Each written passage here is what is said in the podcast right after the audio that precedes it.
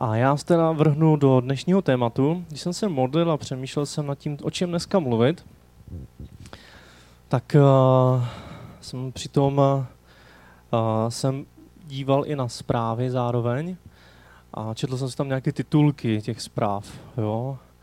Co myslíte, že jsem tam asi tak uviděl? Rekordních 10 tisíc uprchlíků dorazilo do Chorvatska. Budapešť přitvrzuje, hranice mají chránit tisíce tanků, vojáků z tanky. Třetina syrských běženců v Německu se prý za Syřany jenom vydává. Rekordně rychlá uprchlická vlna. Během hodiny přijel do Řecka 1200 běženců. V Maďarsku zadrželi syrského migranta, asi patří k radikálům. A tak dál, a tak dál. Potkali jste se tady s tím tématem během plného měsíce? Jo, někteří možná, někteří možná teďka byli měsíc na dovolené na měsíci, tak se to k ním nedostalo. A co to ve vás zbuzuje, když tohle to člověk slyší?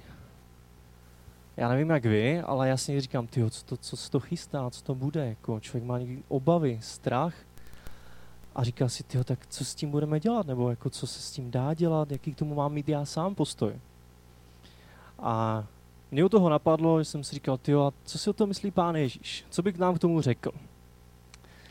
A, a tak jsem se to modlil a přemýšlel jsem a říkám si, tyjo, tak pane Ježíši, co ty bys tomu jako mohl říct? A díval jsem se do Evangelii. A zjistil jsem tam dvě věci. Za prvé, víte, co pán Ježíš většinou nejradši odpovídal na otázku? Otázkou. A snad 90% otázek, co dostal, tak on to vrátil s tím, že jim řekl otá- proti otázku. Takže jsem si říkal, tak to možná nebude až tak úplně jednoduchá odpověď.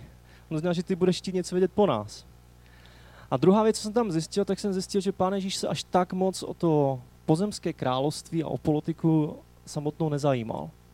Když si to uvědomíte a vzpomenete si na evangelia a na ty příběhy a na tu dobu, ve kterých uh, vlastně pán Ježíš žil, tak většinou, když se díváme na ty filmy, tak tam jsou takové ty romantické záběry z toho Blízkého východu, jak ty vesničky jsou tak jako uh, takové milé, ti římští vojáci jsou takový laskaví, na ty, na ty Izraelce, na ty Židy a ti Židy, ti Židi s nimi tak jako v pohodě vychází.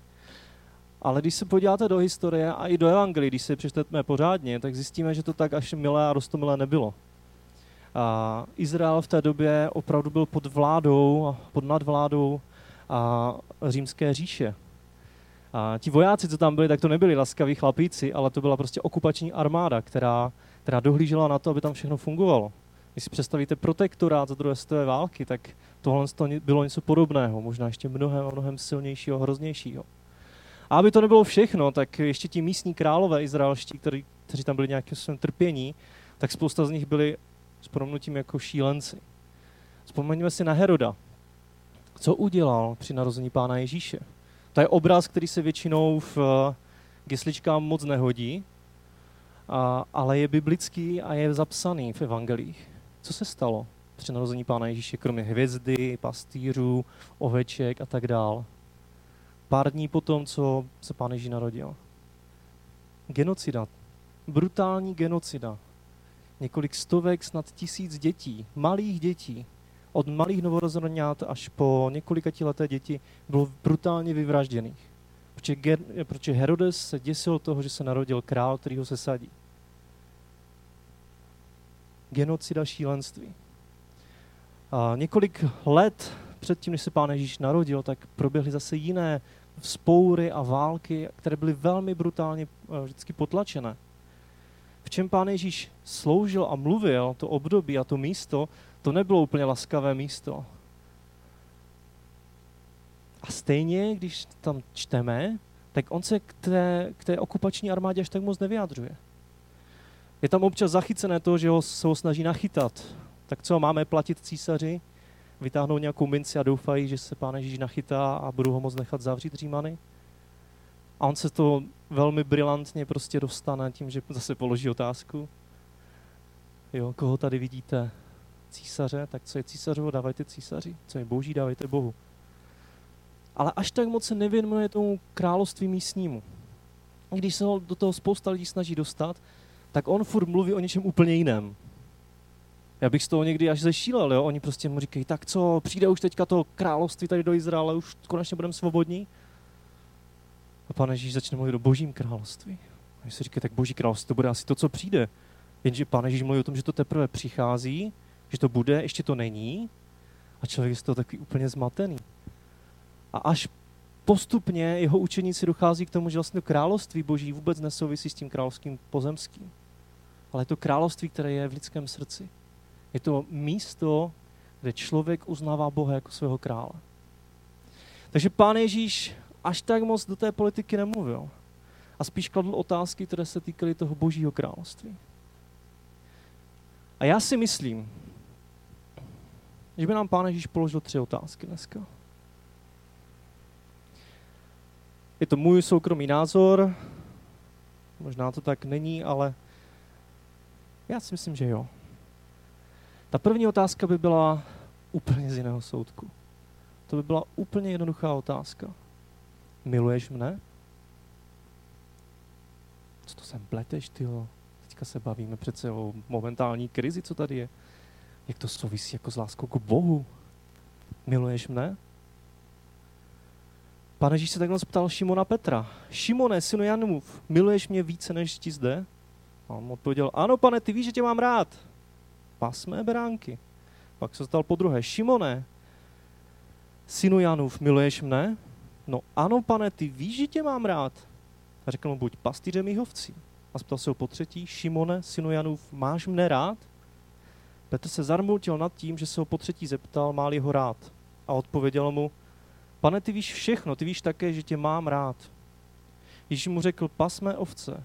Amen, amen, pravím tobě, když jsi byl mladší, sám se přepásával a chodil, kam si chtěl. Ale až zestárneš, stáhneš ruce a jiný tě přepáše a povede tě kam nechceš. To řekl, aby mu naznačil, jakou smrtí oslaví Boha. A po těch slovech dodal, následuj mne. Proč se ho pán Ježíš na to ptá třikrát? Za prvé asi, aby tomu chtěl dát důraz. A za druhé, protože předtím Petr něco třikrát provedl, že? Třikrát pána Ježíše zapřel. A jako kdyby pán Ježíš mu to připomíná, říkám, opravdu mě miluješ? Myslíš to se mnou vážně? A Petr postupně během těch otázek chápe, že to je, není jen tak řečnická otázka, ale že to je něco zásadního k jeho životu. Že to je klíčová otázka, která bude mít vliv na celý jeho život. A pán Ježíš to pak i potvrdí, protože řekne, pas moje beránky, buď služebníkem druhých, starej se o církev, ale bude ti to stát nakonec život. Jestli mě miluješ, tak budeš ochotný jít až, až na tu nejzaší hranu. Víte, když Pán Ježíš mluví o lásce k Bohu, tak tam moc ne, se nemluví o, o tom, jaké jsou chvály, co člověk prožívá, co cítí, co vnímá, co říká, ale mluví se tam o čem? V Janovi 14. kapitole 23 Ježíš říká, kdo mě miluje, bude zachovat mé slovo. A můj otec ho bude milovat. Přijdeme k němu a učíme, učiníme si u něho příbytek. Kdo mě nemiluje, nezachovává má slova. Takže úplně jednoduše. Miluješ mě? Tak mě následuj. Víte, někdy si říkám, když mluvíme o svém obrácení, o tom, že jsme přijali Ježíše, tak si říkám, jestli bychom někdy taky neměli mluvit o tom, že Bůh přijal nás. To není jenom o tom, že my jsme přijali ně, někoho, kdo teďka jako je v našem srdci, někde v nějakém tom šuplíčku schovaný, koho si vždycky vytáhneme, když zrovna potřebujeme, když máme problém, vytáhneme si ho, když potřebujeme prožívat radost na stromku, tak se vytáhneme. Ale to je přece obráceně. Bůh přijal nás. To není o tom, že my bychom se rozhodli a řekli si tak, pane Bože, tak fajn, tak potřebuji občas pomoct, tak pojď do mého života.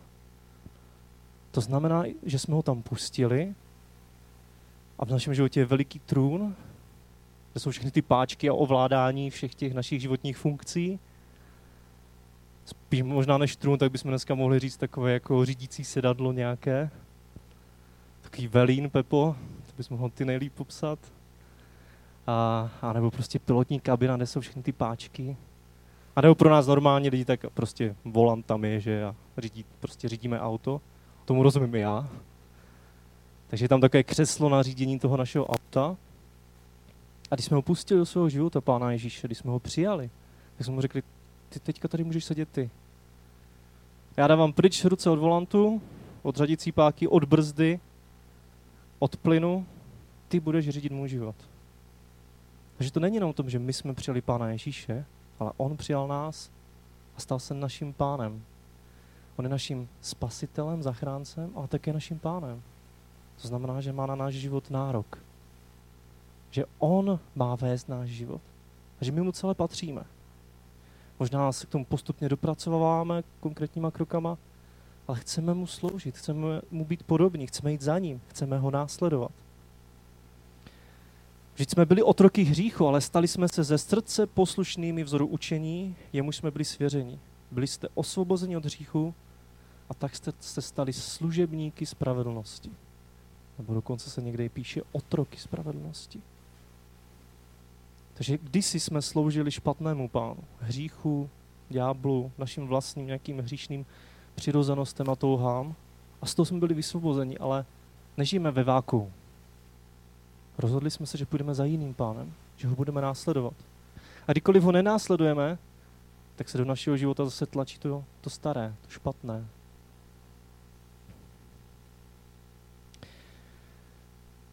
Miluješ mne? To znamená, jsi ochotný mě následovat? Jaké bylo jedno z největších přikázání, co Pán Ježíš dal? Že milujte, milujte Pána Boha, milujte se navzájem, ale potom ještě řekl něco velmi důležitého. Těsně předtím, než odešel ze země, tak to bylo to velké poslání. Kdy řekl těm učedníkům, a my si vždycky říkáme, to bylo pro ty učedníky, ale osobně věřím tomu, že to poslání bylo pro ty učedníky a pro, potom pro všechny ostatní učedníky. Je mi dána veškerá moc na nebi i na zemi. Jděte ke všem národům a získávejte mi učedníky. Křtěte ve jménu Otce i Syna i Ducha Svatého a učte je, aby zachovávali všechno, co jsem vám přikázal. A hle, jsem s vámi po všechny dny až do skonání tohoto věku. Jděte ke všem národům a získávejte mi učedníky. Nebo jinde je psané prostě, buďte mi svědky v Jeruzalémě, Judsku, Samarsku až na sám konec země. A to je poslání nejenom pro misionáře, to je povolání pro nás, pro všechny. A každý z nás má za úkol přemýšlet, hledat před Bohem, kde je ten náš konec země, kde máme sloužit. Možná je to ve vaší rodině, ve vaší třídě, ale možná vás Bůh chce poslat někam jinam. A já si myslím, že pokud chceme, pokud tvrdíme, že Pána Ježíše milujeme, že ho chceme následovat, tak to znamená, že máme v sobě budovat ten postoj toho, pane, i kdyby z mě skutečně poslal ten konec země, tak jsem ochotný jít. A co udělá prvotní církev? My si někdy tak idealizujeme, říkáme si, jo, to byli prostě ti borci. Ti prostě pána ještě poslouchali na slovo, vždycky udělali přesně to, co chtěl. Udělali to hnedka z začátku? Že vy poslechli to velké přikázání, co myslíte? No neudělali, byli úplně stejní jako my. Prostě přišel, přišel duch svatý, oni evangelizovali v tom Jeruzalémě a v okolí a byli z toho nadšení. A zůstávali tam. Tam bylo přece probuzení, tam se to dělo, tam, tam to prostě svištělo, jo? Prostě nebudeme chodit někam jinam. Úplně tak jako pozapomněli drobně na to velké poslání. Co se pak stalo? Pro následování přišlo. Přišlo pro následování, které prostě ty křesťany úplně rozprsklo po celé římské říši. Ti, co prostě přijeli na nějaké svátky a bydleli v nějakých vzdálených končinách, tak se rychle vraceli zpátky. A, ti, i, co, a i ti, co byli prostě dlouhodobě žili v Jeruzalémě a v Judsku, tak utíkali pryč.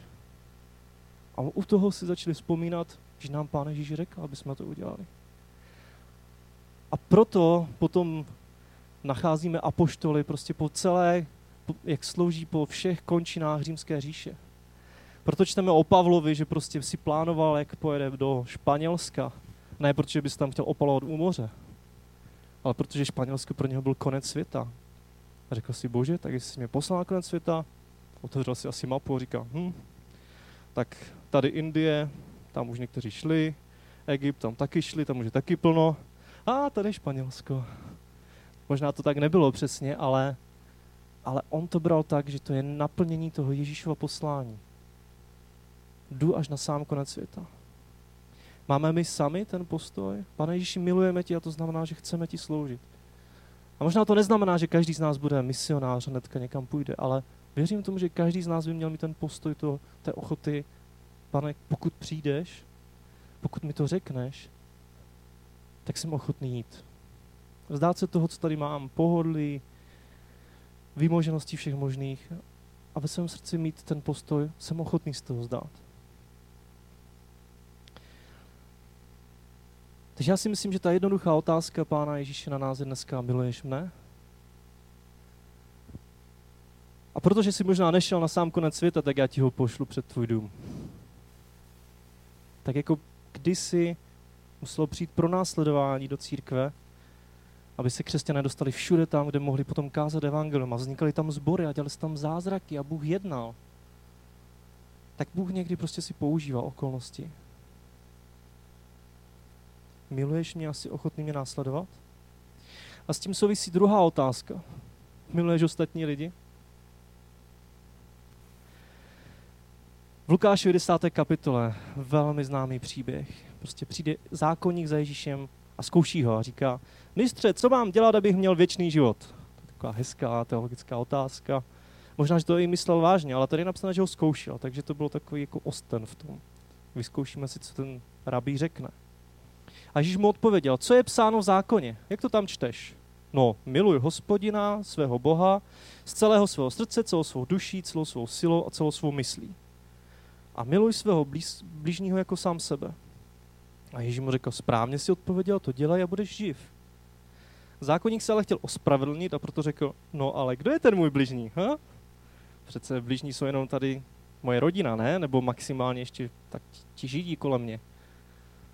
A pán Ježíš mu potom vypráví příběh o milosrdném Samařanovi. O někom, koho všichni přehlíželi, na koho se všichni dívají skrz prsty. Myslí si, to je ta největší špína. Samařani prostě, to je, ti žijou v bludu, v chudobě, prostě jsou úplně mimo. A on říká, i tady ten člověk je tvým blížním. A může tě překvapit, protože se jako blížní zachová k tobě. A nakonec to pán Ježíš uzavírá jednoduše. Říká, kdo z těch tří byl blížním tomu, který upadl mezi lupiče? Zákonník odpoví ten, kdo prokázal milosrdenství. A Ježíš mu řekl, jdi a jednej také tak.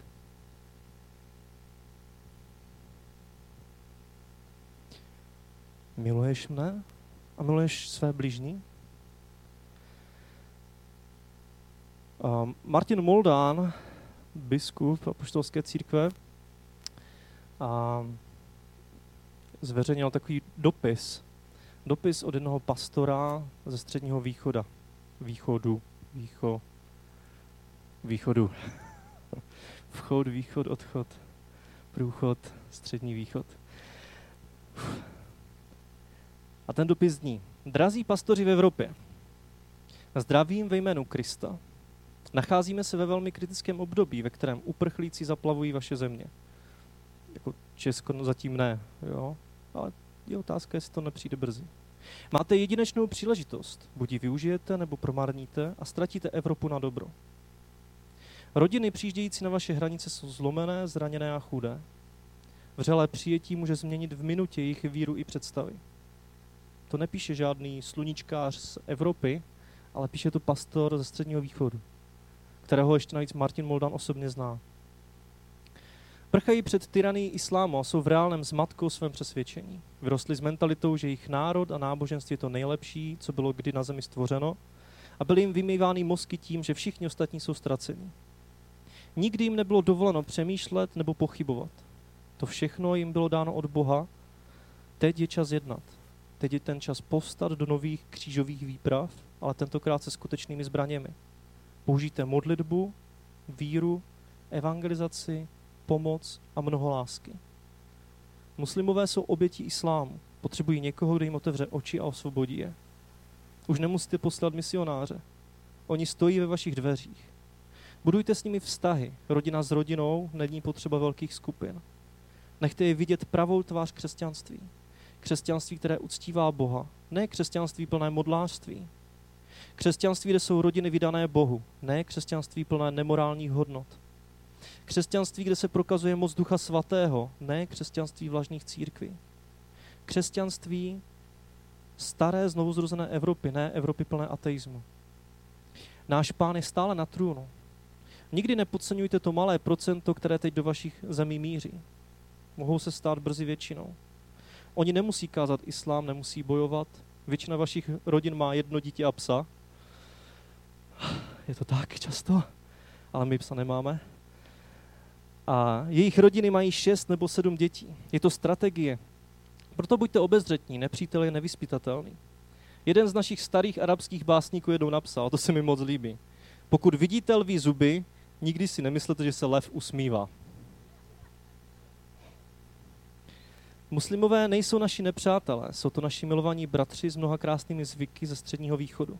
Jsou velmi pohostinní, milosrdní k chudým a emocionálně spjatí se svými rodinami a komunitami. Pospěšte a postarejte se o ně dřív, než si oblíbí islám. Historie bude jednou svědčit o tom, že vám Bůh poslal hladové, abyste je nakrmili. Žíznivé, abyste jim dali napít, cizince, aby je přijali, abyste je přijali a nahé, abyste je oblékli. Jak budete reagovat? Někteří vás budou určitě využívat, ale jiní si zamilují vašeho Boha. Prolomte jazykové bariéry a použijte povolané arabsky mluvící křesťany v vašich zemích. Prolomte kulturní bariéry a snažte se pochopit muslimskou mysl. Prolomte bariéru dlouhé vzdálenosti a žádejte o pomoc některých krátkodobých evangelizačních týmů z arabského světa. Máte jedinečnou příležitost a já vás moc prosím, abyste otevřeli oči dřív, než bude pozdě. Pastor na Středním východě. Přeposlal Martin Moldán, biskup poštolské církve. Víte, já jsem strašně vděčný za jednu zkušenost, že před rokem a půl jsem byl na konferenci o evangelizaci muslimů, misi v islámském světě, kterou organizovala Nehemie. A to bylo v době, kdy ještě, ještě snad ani nebylo vidu a slechu o islámském státu, ale už tenkrát prostě tam ti lidé, kteří opravdu žijí mezi muslimy, kteří každý den podstupují riziko toho, že někdo zabije, tak tam prostě mluvili o tom, co to znamená evangelizovat muslimy. A mluvili o tom s láskou, s nadšením, s horlivostí. Prostě když jeden z těch misionářů prostě s celou svojí rodinou byl vyhran, vyhnaný z Iránu, protože zjistili, že tam evangelizuje, byl cizinec, tak prostě ho vyštvali z té země. A já na jeho místě bych si říkal, díky bože, už konečně budu mít klid, tyjo. A on odjížděl s tama a plakal. A říkal, tady nechávám své přátele, tady nechávám lidi, na kterých mi tak záleží, lidi, kterým mě Bůh povolal, ty taliby, který, prostě, kterým jsem měl kázat evangelium. A odjížděl s pláčem celá jeho rodina. A stěhoval se do Iráku. A říkal, my jsme přijeli prostě do Iráku a najednou jsme se podívali kolem sebe a všude prostě ti chlapíci s dlouhýma vousama a turbanama na hlavech, prostě talibové jako vyšití. A celá naš, naše rodina jásala, protože jsme zase potkali ty, který máme sloužit, k kterým nás Bůh povolal. Jsem si říkal, kde to ten člověk v sobě bere? takovou lásku, nadšení a ochotu prostě s těma lidma jít. A já si myslím, že to je něco, v čem oni pro nás můžou být obrovským pozbuzením. Tady ti misionáři, kteří prostě jdou do těchto zemí. Takže druhá otázka je, miluješ své bližní? A třetí otázka, miluješ i své nepřátele? A k tomu mám jedno video. Pavle, budeme schopni, zkusíme, jestli dneska to zvládneme.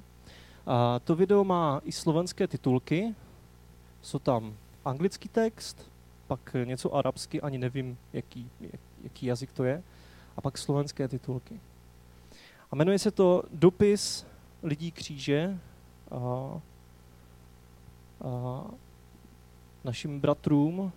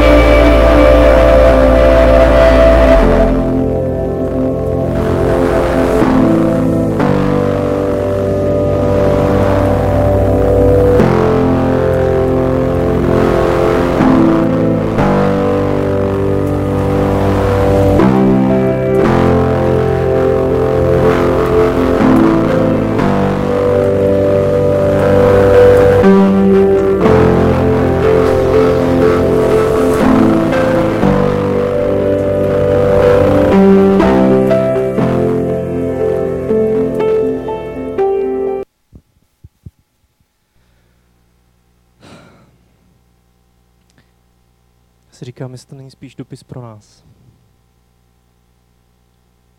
O tom, jaký máme mít přístup.